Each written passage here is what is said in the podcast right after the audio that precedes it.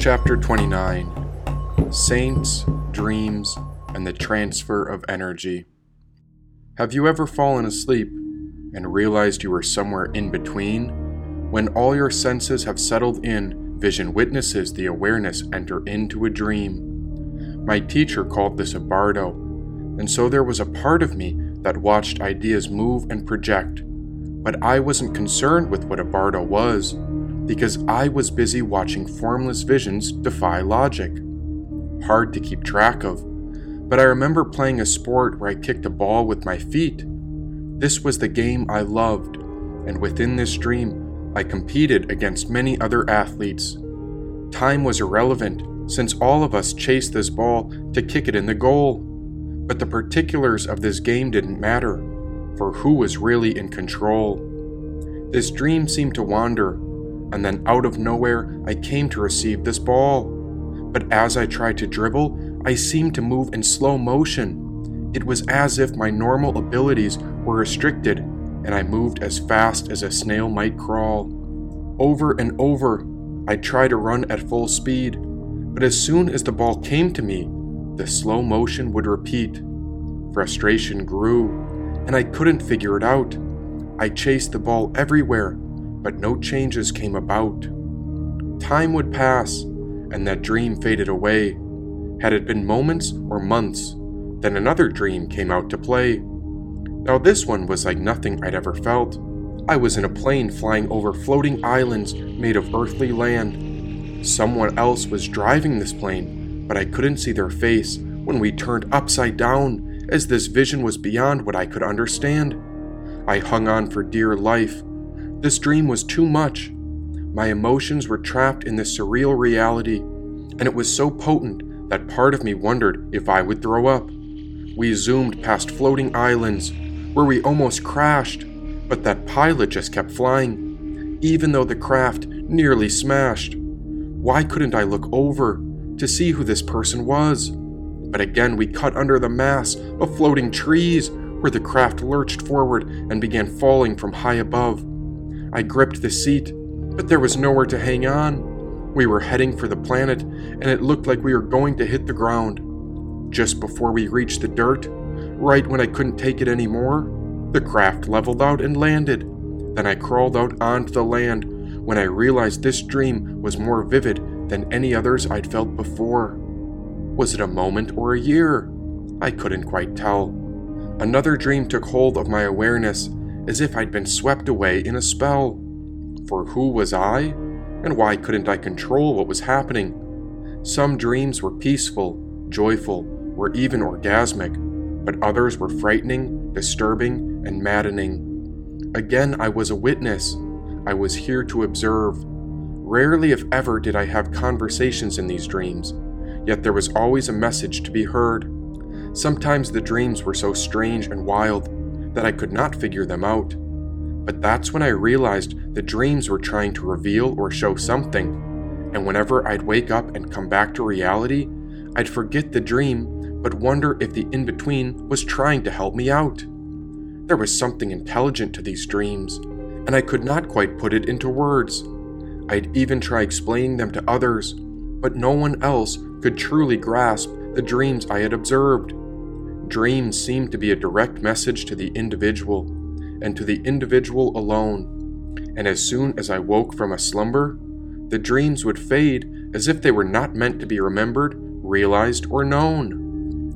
Now, from time to time, there's a dream that occurs which one will never forget, and this night something happened that will forever be imprinted into my mindset.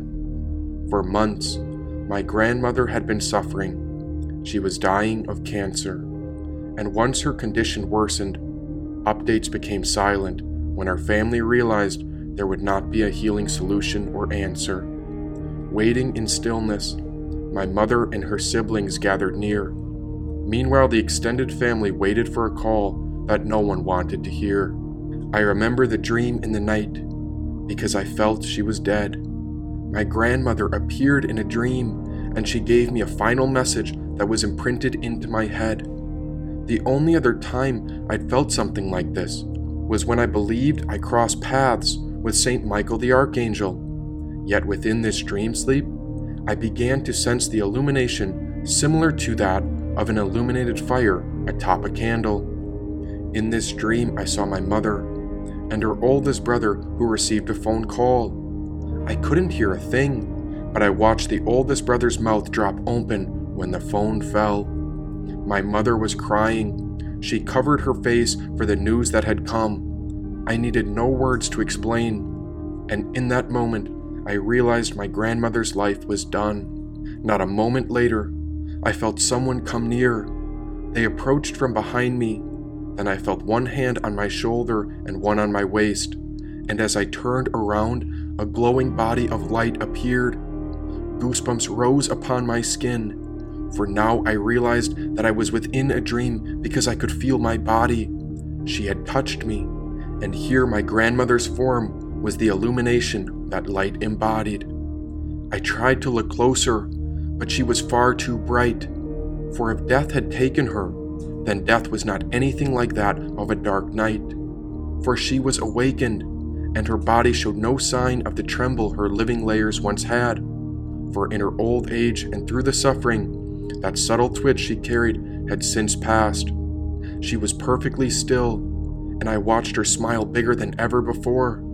She looked upon us with such love, and now that physical sensation in my body felt like an electric blanket was placed upon me, and this was a feeling I could not ignore.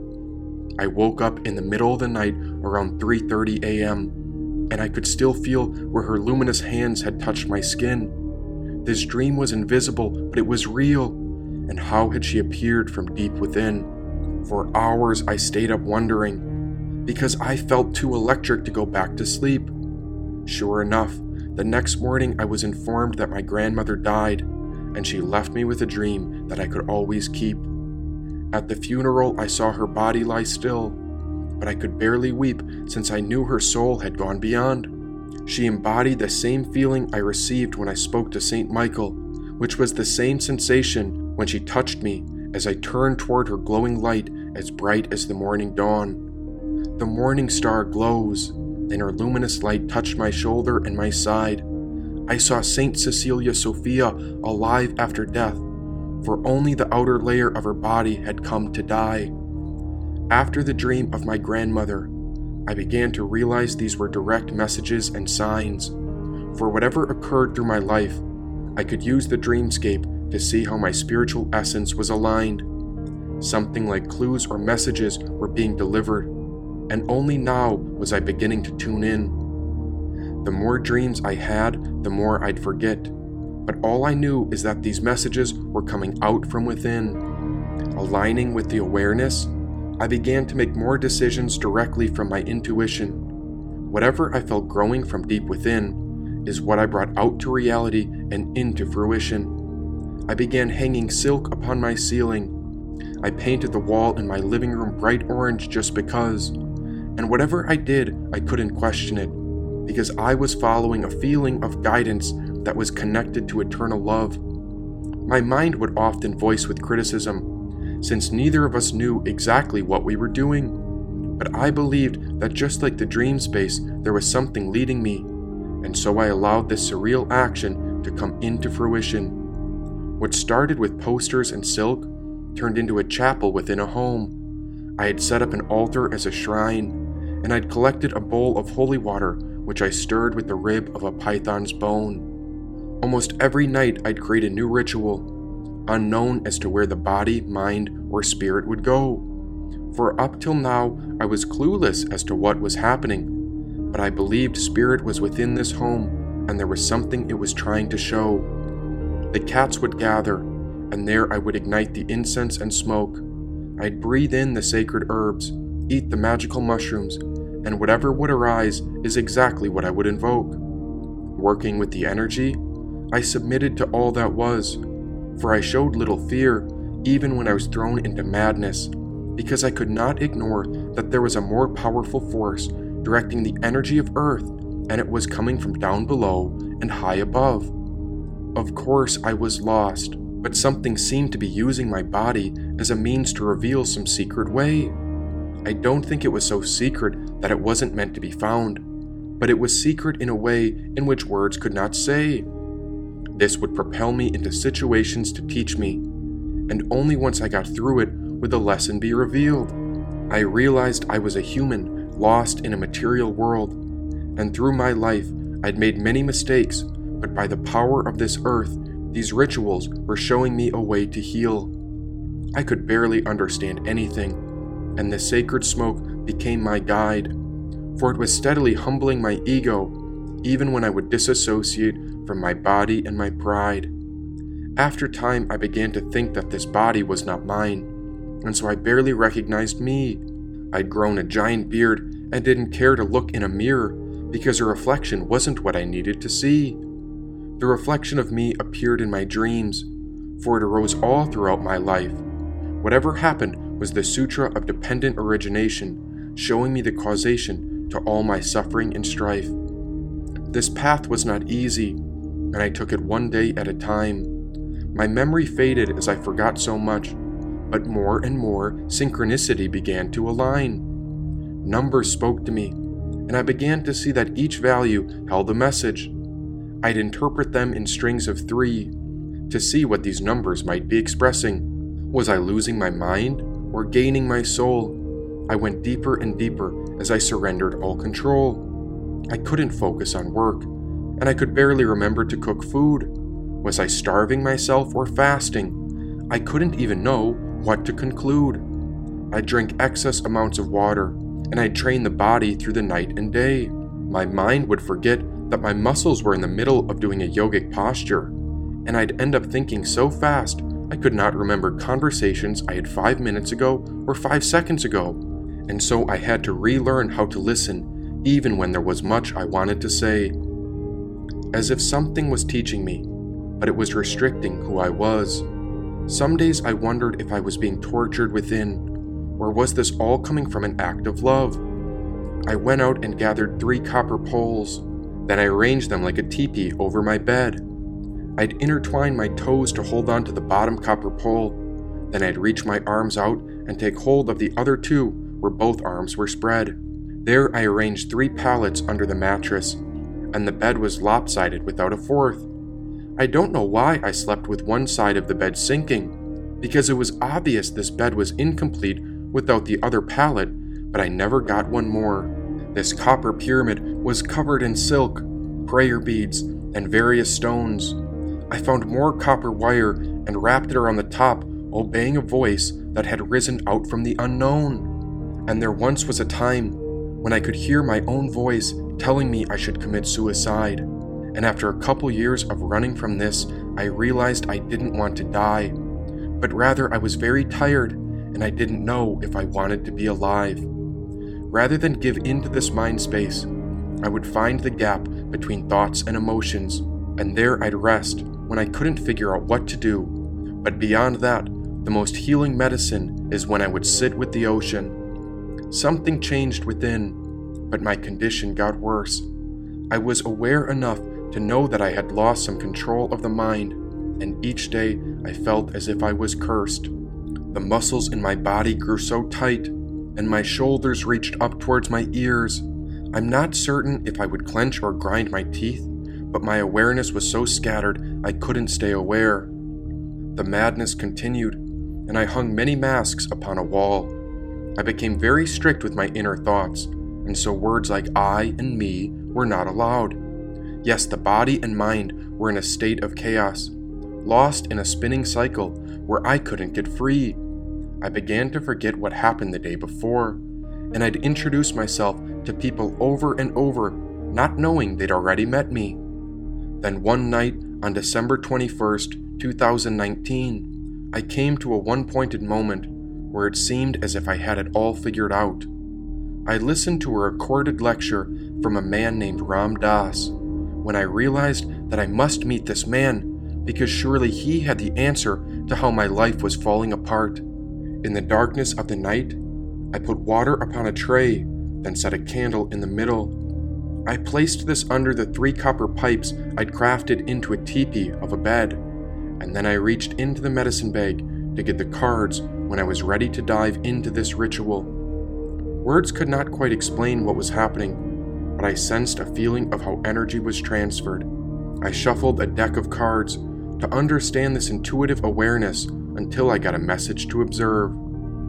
First, there was a great wheel above, and this was called the Wheel of Fortune, a never ending cycle.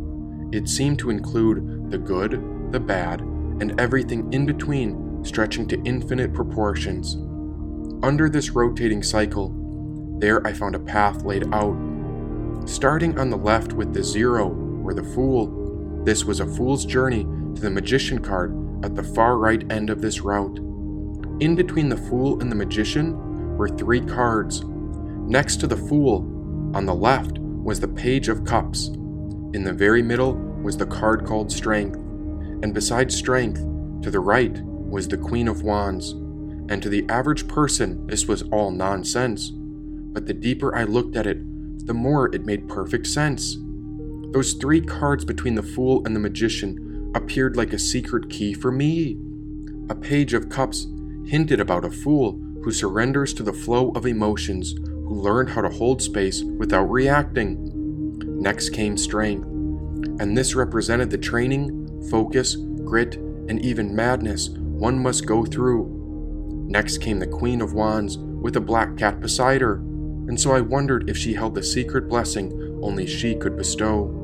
On the next night, I reflected back upon the lecture from what Ram Dass explained, and so I searched for him through the internet upon my phone, only to realize he died that day, for he had passed away at the age of 88. And so I remembered my grandmother who appeared in the dream after she died.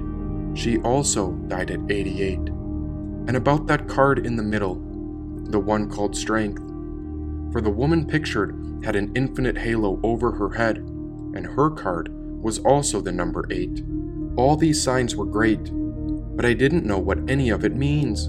Then the next night, as I lay in my bed, I drifted away as I was caught in between another dream.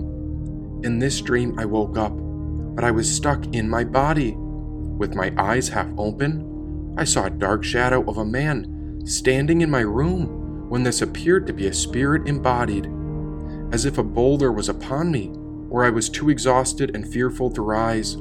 I wondered about how this visitor had come to find me in my home that night, for who was the spiritual soul of a man that I had not met or recognized? Some time later, as I continued to lose myself upon the way, I kept the faith and continued forward wherever I was going, even when I lost track of the time, streets, and days. Then I remembered a strange dream, for this was one I had never felt. In this dream, I found myself in the middle of a cavern, and for this entire dream I knelt. I was kneeling before a skull with great horns, but there was nothing to fear, for there was no negative emotion that overtook any of my senses, and so I knelt in peace right there. A man with a blanket showed me things, but these were elusive signs I couldn't remember. He revealed synchronistic behavior to showcase the universe's entire splendor. One minute I was focused on where he was leading me, only then to realize I was being guided by the wind. I'd look behind me to try to find him, but he was in front of me under a creature's skull with horns and wings. Still, I felt nothing, and so I was completely at ease. No fear or trepidation. This dream was so strange because I knew I'd normally be frightened, but my awareness was at total peace. The last thing I remember is the only thing I couldn't forget. He left me with a final sign. Just before the dream ended, he revealed scripture which was concealed in a bright red book. The cover was shining, like a velvet or silk red. When I awoke, I realized I had this book in my collection, and the next day was when I opened it to see what the Vedas had said.